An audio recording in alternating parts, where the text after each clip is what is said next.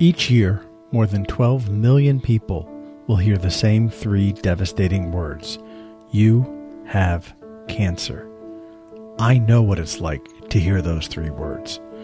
I'm Lee Silverstein, a survivor of pediatric kidney cancer and stage 4 colon cancer. One day I said to my wife Linda that I hated the fact that I had cancer. And she looked at me and said, No, sweetheart, we have cancer. This transformed the way I looked at cancer because every one of us is touched by it in some way. Patients and survivors, caregivers and medical professionals, and we all have a story to tell. On each episode, we share those stories to inform, inspire, and provide hope to all of us who are affected by cancer to remind us that we are not alone. Welcome to We Have Cancer.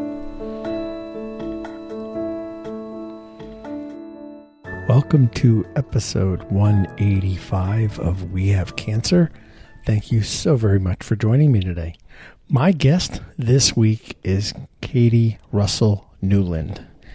Katie has a wonderful story to share, and I use this word story in multiple ways. Her story and woven into her story is the story that she wrote as a book called A Season with Mom. And Katie chronicles the story and how she and her mother bonded over baseball and how Katie chose to honor her mother's memory by writing this book that chronicled a wonderful story of a year spent immersed in the world of baseball and I'll, I'll leave the rest to you to, to read because truly, folks, I cannot recommend this book enough. The word that came to mind after reading this book, A Season with Mom, was beautiful. I thought it was just one of the most beautifully written books and just such a wonderful way to honor her mother's memory. And in our interview, Katie talks about the reason why it took a while for this story to be told and how the impetus to writing it was Katie's own cancer diagnosis in 2012. I really think you're going to not only enjoy our conversation, but uh, if you do get the chance to pick up and read A Season with Mom, that too will bring you much joy reading this this just beautifully written story. So join me now for my conversation with Katie Russell Newland. Katie, welcome to the We Have Cancer podcast. I really appreciate you joining me today. And, you know, the easy question, and I will ask it, is, you know, to talk about baseball. But I noticed that you and I have another passion in common, and that is music and music festivals. And since the world just started to open up, I've been spending so much time buying concert tickets, you know, planning ahead. Uh, I just bought tickets for, and we're recording this May of 2021. I just bought tickets for a show in, for March in 2022. So tell me about your love of music first. That's probably not a question you've been asked on all your interviews. It has not, but it's probably my favorite question because I love music and I love that you've already purchased tickets because I have as well my husband um, in the morning, I'll be like, "You were asleep, and I um, got us some tickets to a music festival." And he's like, "What?" I'm like, "Yeah, I thought you might want to go." Every morning, he's like, "What did you buy tickets to this time?" Uh, so we also bought tickets to Pilgrimage Festival in Nashville in October. Who's playing? Um, well, it's a variety of people, about 20 artists, but I love Amos Lee. He's playing, and Dave Matthews Band, and a lot of oldies, also some some new people, Maren Morris, a mixture of country and pop. It's just uh we we can definitely be friends. so tell me what's your favorite baseball memory with mom? You know, I think that it's the quiet moments that with my mom when I'd come home from school and I'd race to her room. I'd drop my book bag by the door and she'd be in her lazy boy and the game would be tuned on to WGN and then the Cubs. And I would hop into her bed. And, you know, it was those quiet moments where we didn't really have to say much and we let baseball do the talking that are the most memorable um, for me, certainly. And then I think um, it was probably Harry Caray's when I was in middle school. And she promised to take me to see a Cubs game. And during that trip, it was in Harry's Caray where we were sitting and eating um, lunch, where she said, Let's go see all the ballparks.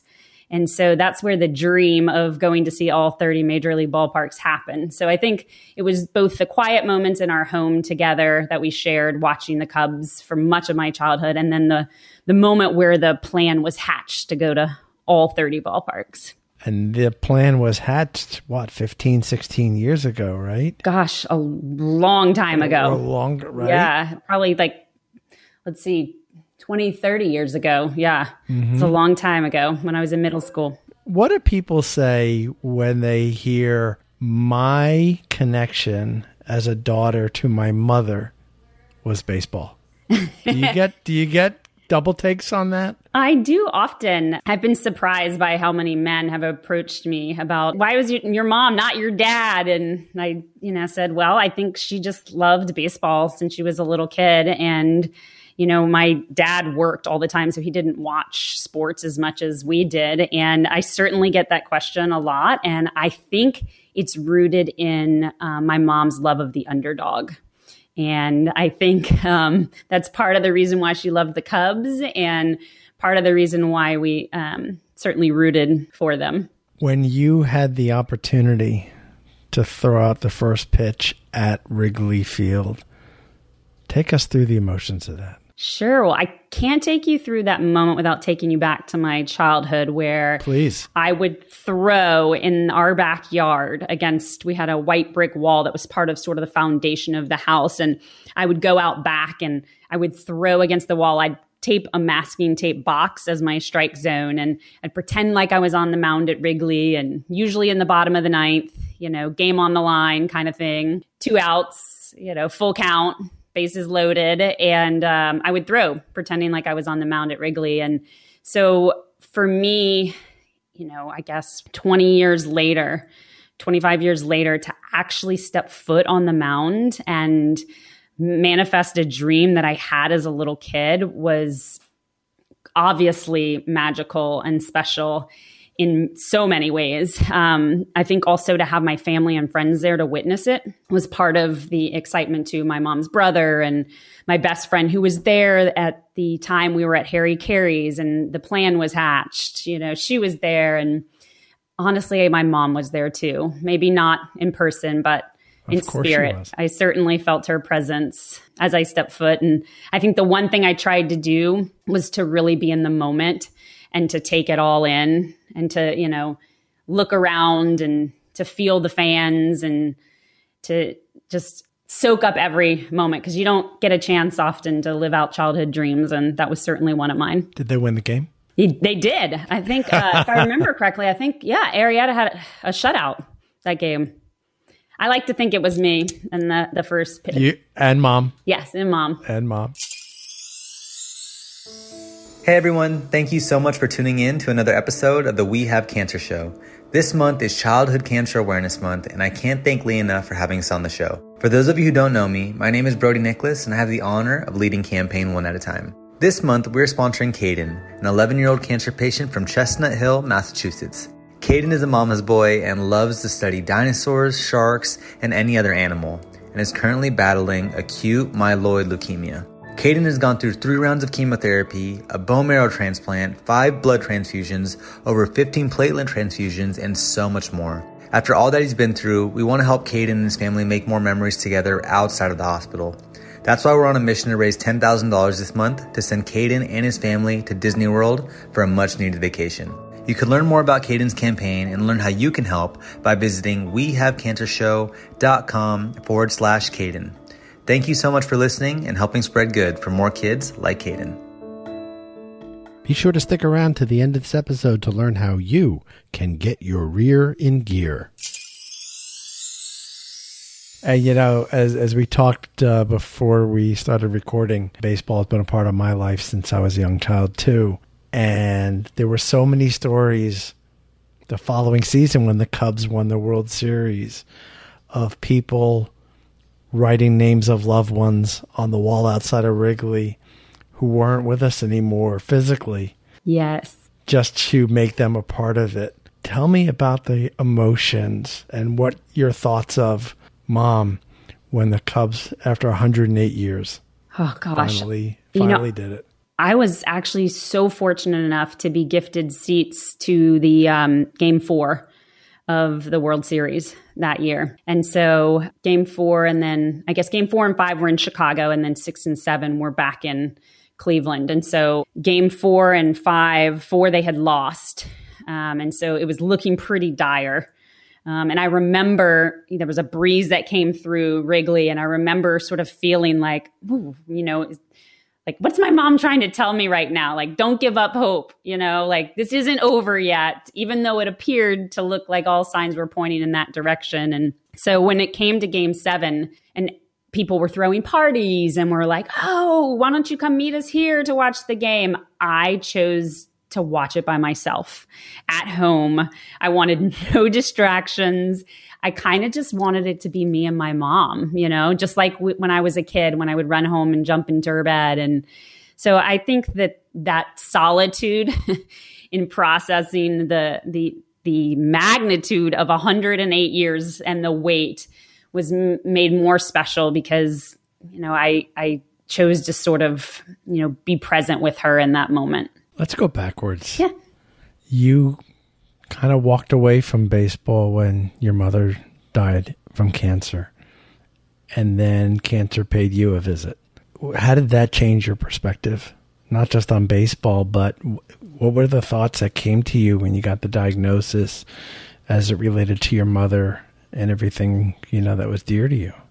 Sure. As you said, I I really stopped watching baseball because it it reminded me too much of her. And I don't think I was ready to process that loss. Um, I was busy in my own life. I was doing a PhD program, which demanded a lot of my time and energy. And so when I was diagnosed three years after she passed away, I was told I had Hodgkin's lymphoma and melanoma. And I remember in, you know, the, the weeks sort of le- after that diagnosis, thinking about my mom's journey and thinking about um, how she navigated that experience for herself. And I really drew on her strength. And even though she didn't survive it, it was the way she went through it that inspired me. And I think I was really fortunate that the summer I went through the treatment, there was baseball and there was also the Olympics going on. And so I went back into sports um, and it saved me, honestly in, in between treatments, in between, you know, chemo and radiation. And it was about you know six months of uh, time period. But in those three months my love of baseball came back because it was a reminder to me in, when watching every game that it didn't matter what the score was. It didn't matter how many times that player struck out. You know there was always a chance for a comeback. And i think that's what sports remind us of. And it was a message i needed to hear going through treatment for sure so it was more than okay. I'll pass some time and watch a game. Yeah, it was. It was deeper, wasn't it? Much deeper. I, I think sports are such a metaphor for life, and I think that they allow us to um, they inspire us. I think they give us hope. And i think oftentimes people think sports are just what happens on the field but really it's the players and their stories and the fans that watch them. And it's it's being invested in in their journeys that help us to make sense of our own lives and our own journeys. So when did the idea from harry caray's come back to you? I think it was about two years after treatment. I had spent a year as often many cancer survivors do. Once you get that sort of clear scan and your treatment is sort of complete you know you're never complete right? It's never done. It's never over and it's a it's a forever journey. And the year after i got something called Lhermitte sign which is very rare and it's when the um, the radiation to my neck and chest got to my spinal cord And so I couldn't really walk without being shocked. If I hung my head, I would get this sort of electric shock through my body. And it was not comfortable. And it was also frightening because here you thought oh i'm about to go you know live my life again. And here, here i am. I've i've made it. I've completed treatment. And it was sort of another knockdown right? And so i spent a year pretty sedentary um, which would make two years of being very sedentary. And when i came out of that experience i also graduated with my phd and I think when you go through a um, transition like that, it clears space for you to think about what you want for your life. And I realized in that moment that why haven't I done that thing we wanted to do? Life's short and you know, I, I, need to go do it. I need to go do it for myself. I need to go do it for my mom. She wanted to do it. She couldn't do it. So I'm going to go do it for her. And I think it was the culmination of several things the physically feeling like I could do it. And then the release of finishing a you know six year PhD program where I thought I need to go do those things I wanted to do. And at what point did the idea from the book surface? A lot of people have asked me if I was planning to do a book, and I had no intention of writing a book when I did this journey. I went on it, like I said, for myself. I think it was um, a healing journey for me. And I think it was, uh, in part, a way to get closer to my mom. Um, it was also a um, journey of finding love, love for myself, and learning to love myself again after the trauma that I had gone through. And the book came, gosh, a couple of years after when the baseball journey kept surfacing. So I had sort of moved on with my life after the journey. I was teaching at the University of Texas at Austin and loving my job and just going through, you know, my life and it kept surf- resurfacing. People would email me and ask me about the journey. Um, commercials would write and say, "Oh, we want you to be a part of this commercial. We read your story." And I kept thinking, "Why is this still coming up several years later?" And if I'd learned anything from the baseball trip, it was to follow the signs and to follow what was being put in front of me. And it, so I thought, you know what? There's something to this. Let me, let me give it a go and see what I could make of it. And so I taught myself how to write a book proposal. I went and found an agent and I wrote the book. And again, I had no intention when I did it, which I think's what makes it authentic because I didn't take particular pictures or I didn't journal about specific things. I really was present throughout the whole thing. And, you know, looking back on it to write the book was actually a journey in and of itself. Um, it was a whole nother journey. And what a gift that is to be able to go through that journey a second time. Talk more about that. How, how was that journey kind of 2.0? Sure.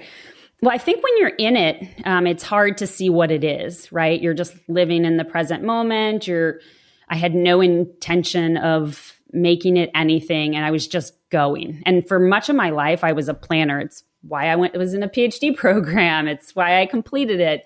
And this was something I had no plan. So to go back and look across, and something that I did before I started writing the book is I looked across all of the photographs from the trip, and there were thousands of them. And having just come out of a program where I learned how to be a qualitative researcher, I approached it like that. So I looked across to find themes in each ballpark, like what was showing up. You know, where was I pointing my lens? Because where we point our lens tends to to show or illustrate you know what's important to us right and so i went across all of them and i i just saw themes emerge and that's kind of where the subjects came from for the book and in doing that I processed the experience in a whole new way. And what I thought it was while I was going through it actually became something different in hindsight. And I think that's the gift of looking back and reflecting on big moments in our lives. I think, you know, even with cancer treatment, while you're going through it, you know, you're trying to survive, right? You're just trying to, from one minute to the next, from one day to the next. And, you know, I was doing the baseball journey just, you know, going on this day. Where do I get my next ticket? How do I do it? And then, you know, looking back on my cancer experience, there's so much more I've learned about um, who I am and and what I want out of life looking back now than when I was going through it. And it's exactly the same with the book. Having written it now and looking back on my journey, I can see so many more of the gifts that the journey gave me. And I think it's the same with cancer. I can see so many of the gifts now that I couldn't see in the moment of just trying to survive. Like? I think the biggest takeaway for me is this idea of patience. I think that gosh, so many people this I mean, we all had this last year, right? Like through COVID, I think we have had to really turn up the patience dial, right? And I didn't realize how patient I was during my cancer treatment in that, you know, your outcome is undetermined, right? Your timeline is unknown and you you're just living in it and having to be patient with whatever's coming your way. And I think that going back and, and tapping into that during the last year when we were all, you know, outcome undetermined, timeline unknown, and we were all living in that experience, I felt uniquely prepared to navigate that because of what I cultivated during my cancer experience. I can relate. Absolutely. How much, Katie, do you think control played into this? Because when you're in cancer treatment, things are happening to us. We don't have the control that we want. And then you flip around and to coordinate, and I'm curious to get some more details and plan something, an event like this requires lots of control. You know, I'm I'm good at the control thing. and that's that's the problem, I think. And I think that was why in some ways cancer appeared in my life because it was a message to me about letting go and that you don't control things. And so it's an interesting question for sure, um, because I think that I was controlling sort of in some ways the baseball journey, but in a lot of other ways, I was really trying to let go and to let whatever ballpark I went to next speak to me. So when my sister says, Hey, I've got a conference in Seattle, and I'm like, Oh, okay, well, I'll time it with when I'm in San Francisco seeing the Giants. I'll, we'll, let, how about we take the train up the Pacific coast and then we'll go to your conference and then we'll go to the game. And I really tried to let those um, organic moments happen, which as a sort of recovering perfectionist, uh, controlling person wasn't necessarily my best uh, attribute prior to cancer. So I think in some ways it was yes, the control of setting up a journey, but also leaving space for the organic and for life to unfold as it's supposed to. Yeah, I'm sitting here listening to this and I'm just so much admiration and respect for the fact that you saw the opportunity and took the opportunity to let go and be in the moment, you know, and it all makes sense, right? If you were went with the intention of writing the book, there's no way you could have had the same experience in each park as opposed to I'm just going to fulfill the dream I had with mom and to and to do this thing. It's so true. I think the the notion of detaching from outcome is one of the greatest things I learned from the cancer treatment and what it coached me to do and that's exactly what I was trying to do by doing the journey and I think actually capping it off with getting to throw out the first pitch was another sort of reminder of what you're saying, Lee, and that I wanted to make the pitch I wanted it to be a strike. I wanted it to be a, a good pitch and I wanted to control it. And I began re- like Googling first pitches. And it, looked like it was low and outside a little bit, but I think you did pretty good. it was definitely a change up, but it went across the plate for sure. But yeah, I, you know, I was Googling first pitches and I Googled Chicago first pitch and Michael Jordan came up and he completely botched it. He airmailed it. And I was thinking, oh no, like I'm never going to be able to do this. And then Nolan Ryan, you know, didn't even hit the catcher. And I'm like, Nolan Ryan, you know, didn't make it. And so I got in my head a little bit and it was another opportunity to revisit that idea that you're talking about, which is letting go and detaching from outcome. And it's so hard to do, but it's such a good act to try and pay attention to and to try to cultivate in your life. How did the word get out about the actual journey? About about the journey and and had you know culminating in the first pitch and all all of that. You know, I don't know. There was there was an article that came out on Huffington Post, and then I think it just sort of spiraled from there. And I think maybe it it resonated with people. You know, I I, I felt like it was a story for me and and something I was doing. I had no idea that it would resonate with people and that um, it would mean something to other people. And I'm I'm I feel so appreciative of the people who've reached out that have um, told me that it's given them hope or inspired them. And, and I think that happens when um, media and podcasts like yourself are aired because that's the way people get to share their stories and the way people get to receive stories. So it was really a gift for me. Um, and I know a lot of people have expressed that.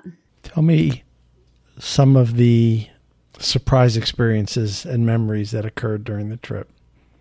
There's anything jump to mind? Gosh, outside of the obvious that we talked about. and there's so many serendipitous things that happened along the journey, and I think that's how I knew I was on the right path. Whether it was, you know, that night in Chicago, unbeknownst to me, I later learned after the journey, my mom's best friend, she said that her college friend, this was in Wisconsin, and her college friend um, she was talking about my journey with. And he said, Oh, I was at the game that night.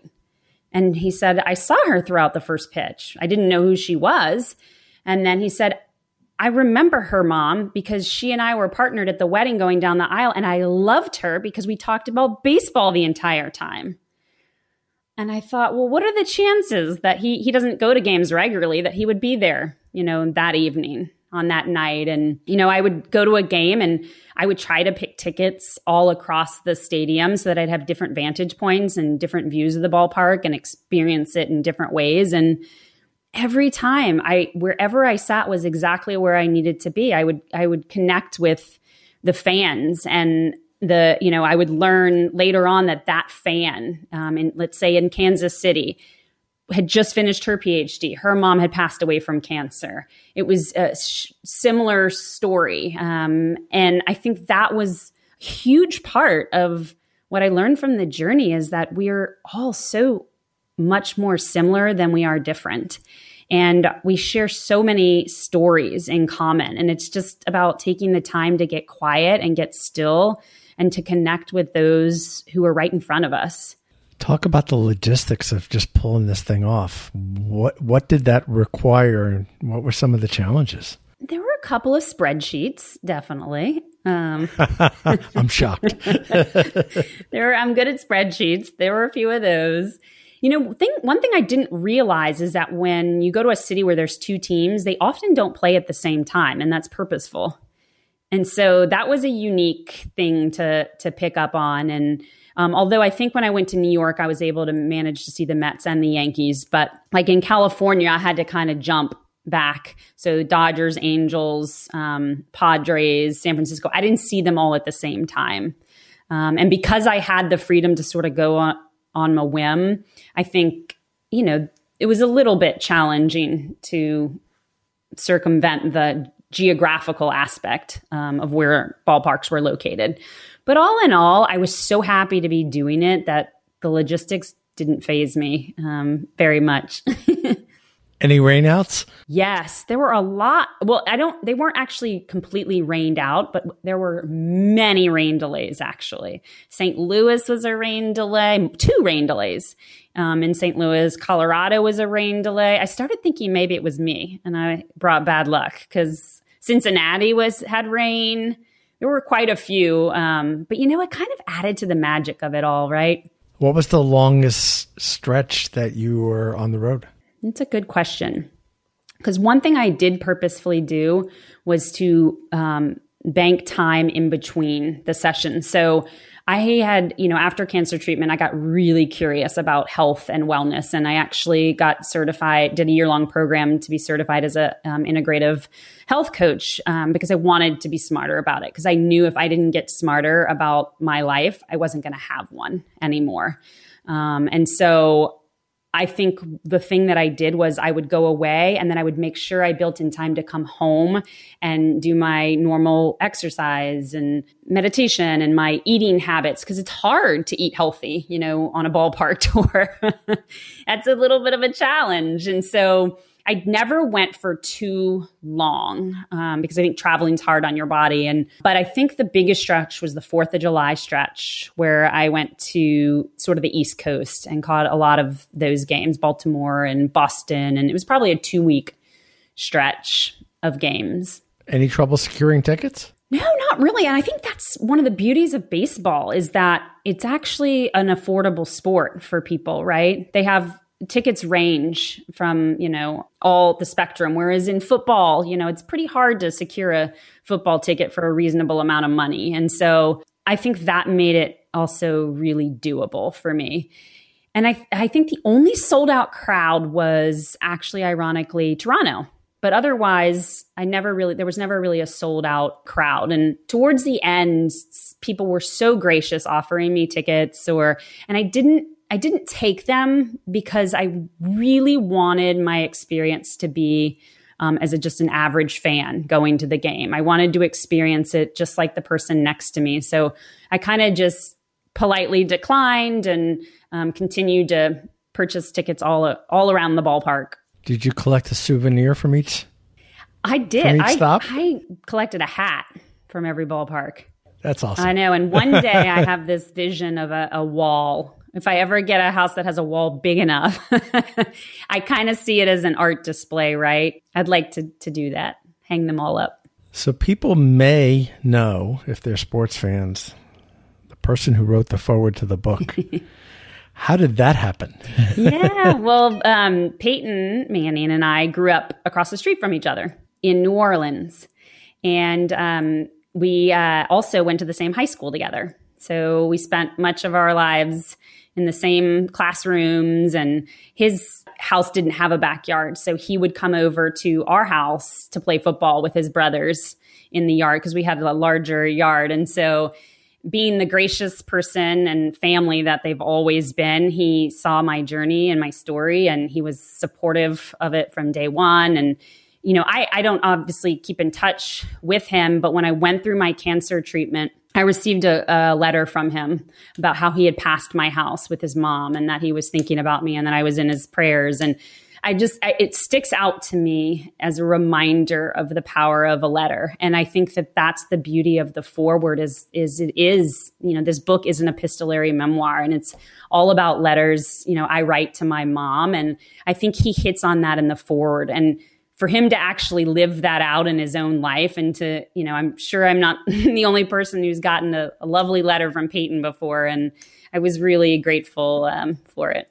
And now it looks like bigger things are even in the works as a result of this book. Are you able to share anything yes, about that? That, you know, I, it just came out uh, last week, right before my wedding. I was uh, leaving town, and um, it was announced that uh, Kaley Cuoco and Yes Norman Productions have I've optioned the rights to them um, for the movie, and it's super exciting. Again, I had no intention of the book becoming anything other than something that I wrote for myself, for my mom, for my family, and the idea that it resonated with someone that wants to, you know, put it on the big screen is just a, a bonus. And I'm really grateful. A lot to be grateful for. Yes, for sure.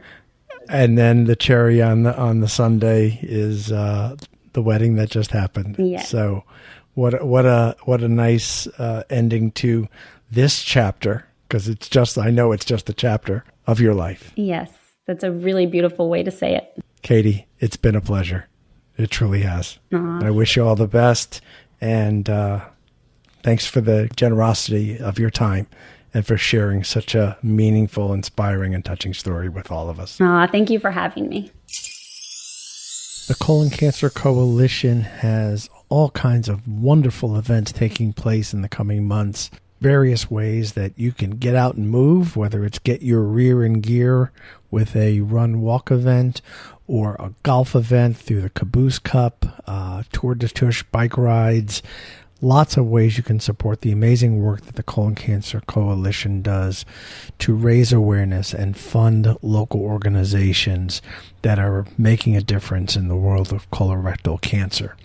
You can check out all of their events by going to wehavecancershow.com forward slash CCC for Colon Cancer Coalition.